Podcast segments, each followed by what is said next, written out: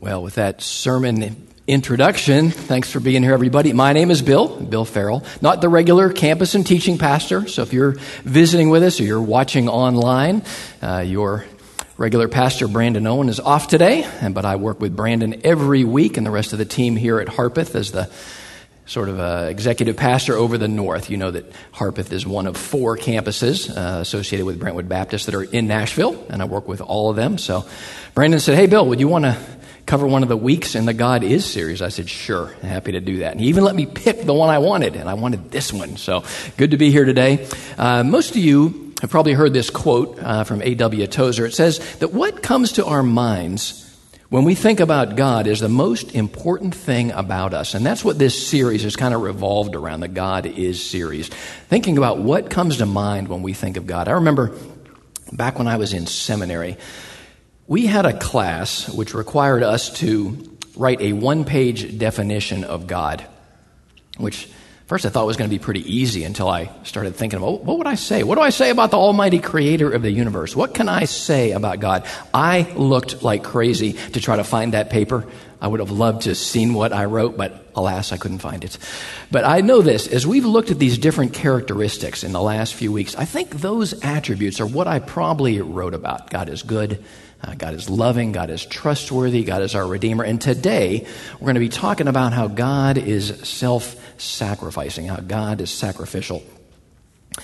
We're going to be looking in Philippians 2. We're not going to turn there right this minute. Well, you can turn there if you want. We're not going to read it just yet. But Philippians is a book about joy. You know, I think when people write about Philippians, when they think about it, sometimes people summarize it as just be joyful, the overall message of Philippians. And so today we're going to be looking in chapter 2 at a passage that is pretty interesting. You'll notice when you turn there that it's written a little different than the other sections of Philippians 2.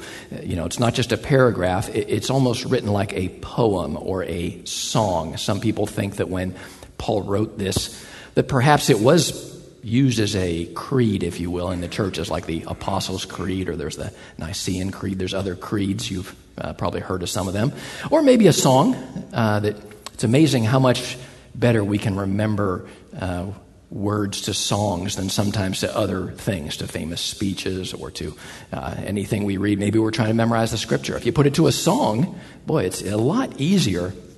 And I found out something this past week that uh, Oksana never told me, although I'm sure she knows this, that when we do songs here, uh, the worship ministers meet about every other week. They talk about various things related to all of our campuses, but we sing songs that are in three specific uh, buckets, if you will the glory of God, the gravity of sin, or the grandeur of God's grace. We sing them in one of those three things. I thought, how nice that we've actually put thought into. We're not just picking songs, you know, out of a uh, haphazard uh, pool and, and throwing them out. We're trying to sing things that we think are specific to what? What we believe about God, what we believe about sin, what we believe about God's grace. I think that's beautiful. And the context today is going to be in Philippians 2 about unity. So I want you to remember that as we read through the passage because a lot of times we read things and we don't put them in the proper context. And I think that Paul is trying to tell us something about how unity should be played out in our churches. I think after we've been in church uh, a long time, sometimes unity takes more of a back burner uh, setting, if you will. We either find something we don't like or uh, we, we just think less about unity. I went down to get a cup of coffee this morning downstairs, and I went up, when I get, went to get that coffee, noticed it was hot. I was happy. I noticed there was sweetener. I was happy. I couldn't find the creamer. I was like, "There's no creamer down here." I couldn't believe there would be no creamer. So I started to get upset and have disunity. And then I saw it. Oh, there it was. It was in a nice pitcher. It was half and half. It's even better than creamer. It was great. So all at once, I, I went back from this kind of upset state to the, the, the friendly state, right? But we shouldn't let those little things get in our way, right? We need to be about unity. And what we're going to read about today uh, is in that context. Back in uh, 2009, My wife and I, and my daughter Kim, who's sung here before, some of you know her, we were boarding a series of planes planes, some trains, some buses, I believe. We were going to Africa. We were going to go to Uganda with, World Vision to do some relief work over there. And so we boarded that first flight, I remember, out of Dallas. And as we were flying, uh, there was a little bit of a commotion on the plane. That first flight, there was a, a child who was upset about something. I noticed my daughter, who was nine, took out a little notebook out of her backpack and just started kind of kind of drawing. She was drawing in it, kind of entertaining herself, which was just wonderful. Didn't have to worry about that. And, and through this trip, uh, I noticed there were a number of times where she would pull out that notebook and she would draw little pictures, you know, little uh, ideas she had about things going on there. Finally, later on, I asked her, "Hey, what are you what are you drawing in that notebook? Let me see some of the stuff you have drawn." And she started to turn the pages. It, it was a, a scene of a child screaming with you know funny explosions around it various things like that you know from these different trips you know. And even to this day you know how things in your family kind of become inside jokes? If we're ever in any context where a child uh, maybe starts screaming we look at each other and invariably one of us will say where's that notebook we laugh where is that notebook you, have seen this play out in life right you're at the uh, the grocery store and Mom and dad are pushing Junior down the aisle, uh, you know, in the in the buggy while they're getting their their groceries, and uh, they come to a point where uh, they're buying soup, but you know, little Precious looks over and sees the fruity pebbles, but can't quite reach them, and they start getting upset. They don't like that. Somebody else walks along and they see that child, and what do they think to themselves? Hmm, that kid's got an attitude. Maybe you're at the local swimming pool. You go over the child section, kids are playing, they're splashing each other, but then one child takes another kid's rubber ducky and there's a fight, somebody gets bit, and what do we do? We look over and we think, ah, kid's got an attitude. Maybe you go to work, another coworker gets credit for something you're doing or gets, uh, you know, uh, gets a few more accolades or gets a promotion.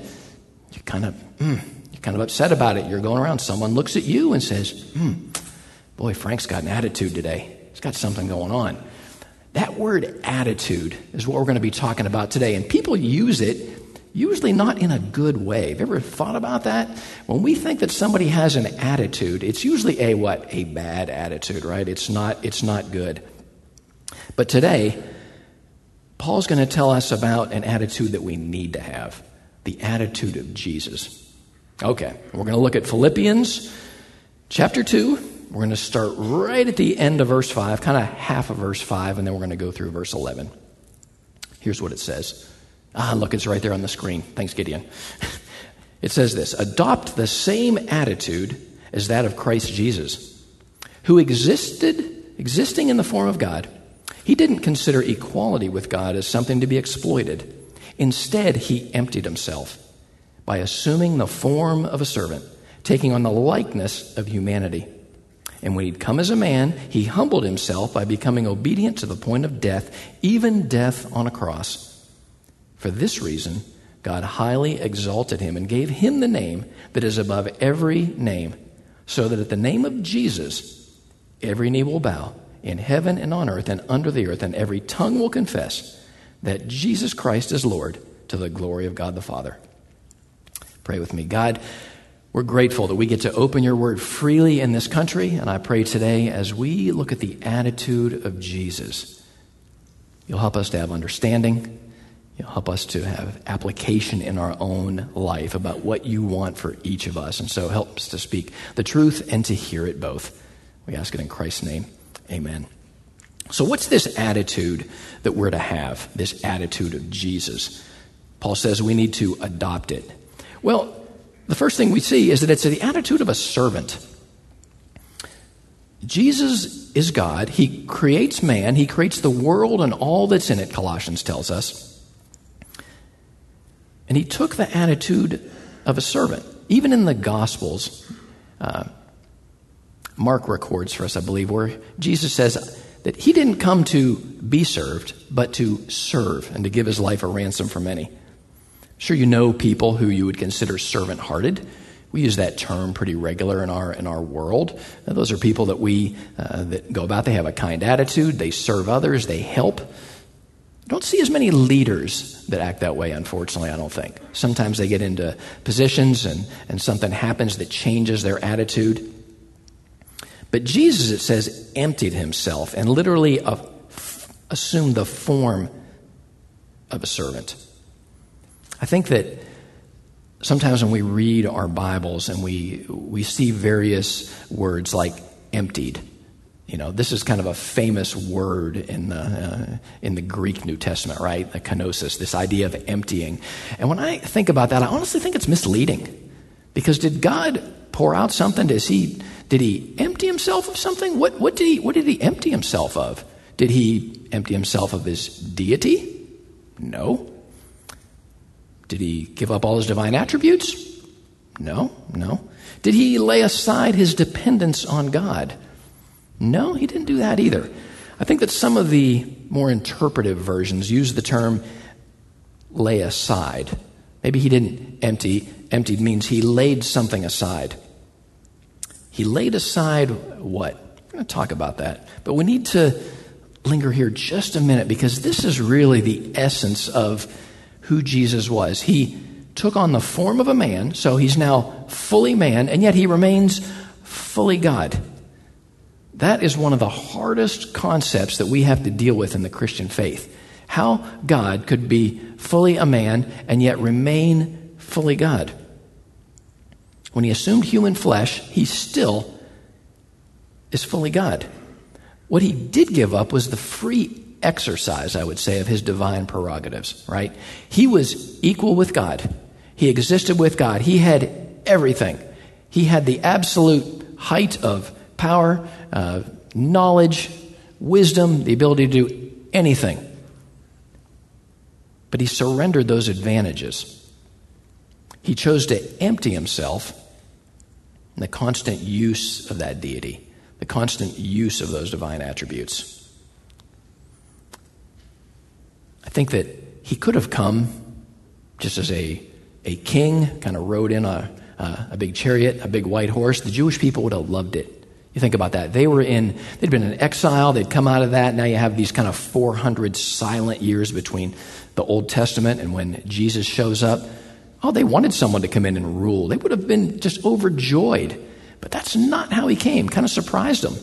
And some of the religious elite, it's one of the reasons they didn't uh, ascribe to everything he was doing or even want to believe because they envisioned something different. It's not what he was. He came as a what it says a servant, or some versions will say a slave. At least a servant has certain rights. You know, they are maybe getting a, a wage for what they do, or they have uh, certain things they can do. But a slave has no rights at all treated just like a piece of property to be used and thrown away. And he came in the lowest form that he could be. For Jesus, there was no lower position that he could take. Nobody has ever started so high and gone so low. Kind of counterintuitive to how we're taught in the American culture to live our lives, right? We're taught to not go down, but to climb up, to climb up the corporate ladder, whatever it's leading to to try to get more, whether it's more things, whether it's more fame, whether it's more money, whatever it might be that's more. Our world values that. The false narrative in this world is that the true way to get success is by climbing higher. Everything in our culture screams the wrong message of success. Jesus didn't climb up the ladder, he climbed down the ladder. Just so counterculture. All the world's great religions, except Christianity, teach that we have to do something in order to please our God, our gods. They all teach that. The world works this way. If you do good things, good things happen to you. If you do bad things, well, bad things are going to happen to you. Buddhism or Hinduism, that's called karma. And karma is bad. Some of you thought I was going to say something else. No, karma's bad. That's what I'm going to say. Karma is bad. It's not good for us. If you order your life properly, if you have good precepts, if you choose the right thing, boy, you're going to do well.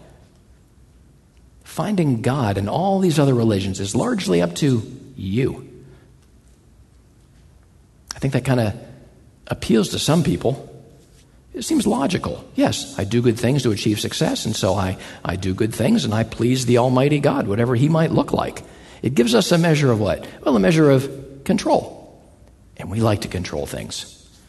We like to control our days. We like to control what we eat. If you're at my house, you like to control the remote control the TV. All these things we like to control, right? I mean, that's a natural part of life. But Jesus says we don't have to do that. Know, going back to the book of Genesis, you remember Adam and Eve were told there was something they couldn't do. They couldn't eat of this one tree, but they did that, and God said, if you eat of this tree, you are going to die. But yet, God couldn't go back on his word, but yet he didn't want to kill off his creation. And so he had this kind of divine dilemma where he had to overcome this penalty that there was going to be. Humans couldn't save themselves. So Jesus, what? He comes in the form of man. Can only reverse this penalty of sin by having a sinless man, who's also God, provide that sacrifice for us. And lucky for us, Jesus not only had the attitude of a servant, he had the attitude of sacrifice. He was willing to undergo death on a cross. A cross is a word that uh, you couldn't even say in polite Roman society. You didn't talk about it when you were with your friends. You certainly didn't talk about it in a, in a polite gathering, a dinner party, anything like that. They didn't like that word. That word was bad. But verse 8 tells us he humbled himself by becoming obedient to the point of death, even death on a cross. Sometimes I think that the humbling is even more profound than the emptying. So if it's not bad enough that he emptied himself or took on these limitations, then look what he lets man do to him, right? Uh, gives up his very life. And not just in any way, he stretches out his arms, right, on a cross. Even more profound than the emptying. The heart of the universe is this one principle that self sacrifice is the highest act. Even Jesus said it in John 15. He said, No one has a greater love than this to lay down one's life for one's friends. I read a book many years ago now uh, called The Ragamuffin Gospel. Some of you may have heard of this book by a former Franciscan priest, Brennan Manning, and he talks in that book about how Jesus' gospel was one of grace. And efforts to earn salvation are impossibly misguided, just what we've been talking about. He said the true meaning of God's grace has been lost in society amidst a constant search to merely please God, as though the Almighty is like a small minded bookkeeper keeping a tally of our sins. It's not what God's about. Brennan uh, Manning knew something about sacrifice. As a young boy, he had a friend growing up in, in Brooklyn, New York, this friend named Ray. And they would uh, hang out together, uh, they would go to school together, they would eat lunch together, play together. They bought their first car together, they'd go on double dates together. They enlisted in the Marines together, went to Korea together, were serving together. And one night when they were in a a foxhole in Korea. Ray was eating a chocolate bar, and Brennan was kind of reminiscing about the days in Brooklyn when, lo and behold, a hand grenade came flying into that foxhole. And without even thinking, Ray looked over and smiled and dropped that chocolate bar and jumped on that grenade, saving Brennan's life. So when he got out of the Marines and he later decided to be a priest, a Franciscan priest, one of the things that they did, uh, that they told you to do, was to take on the name of a saint. That's kind of what you did in that, in that uh, order. And he didn't know of anybody that was more of a saint than his friend Ray Brennan. That's how Brennan Manning got his name from his friend Ray Brennan, who literally gave his life. A number of years later, he was visiting Ray's mom in Brooklyn, and he said to her, do you think that Ray really love me? Well, his mom got up and got right in his face and said, Of course he loved you. What more could he do? He gave his life for you. She probably said a little more forcefully than that. Can you imagine? And sometimes we need to hear that message from Jesus. Does Jesus love me? What more could he do? He gave his life for you. Some people need to hear that, that we're loved by Jesus.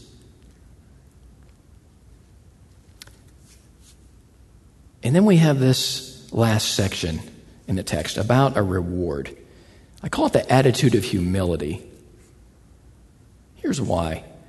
It says, For this reason, God highly exalted him. He gave him the name that's above every name, so that at the name of Jesus, every knee will bow in heaven and on earth and under the earth, and every tongue will confess that Jesus Christ is Lord to the glory of God the Father.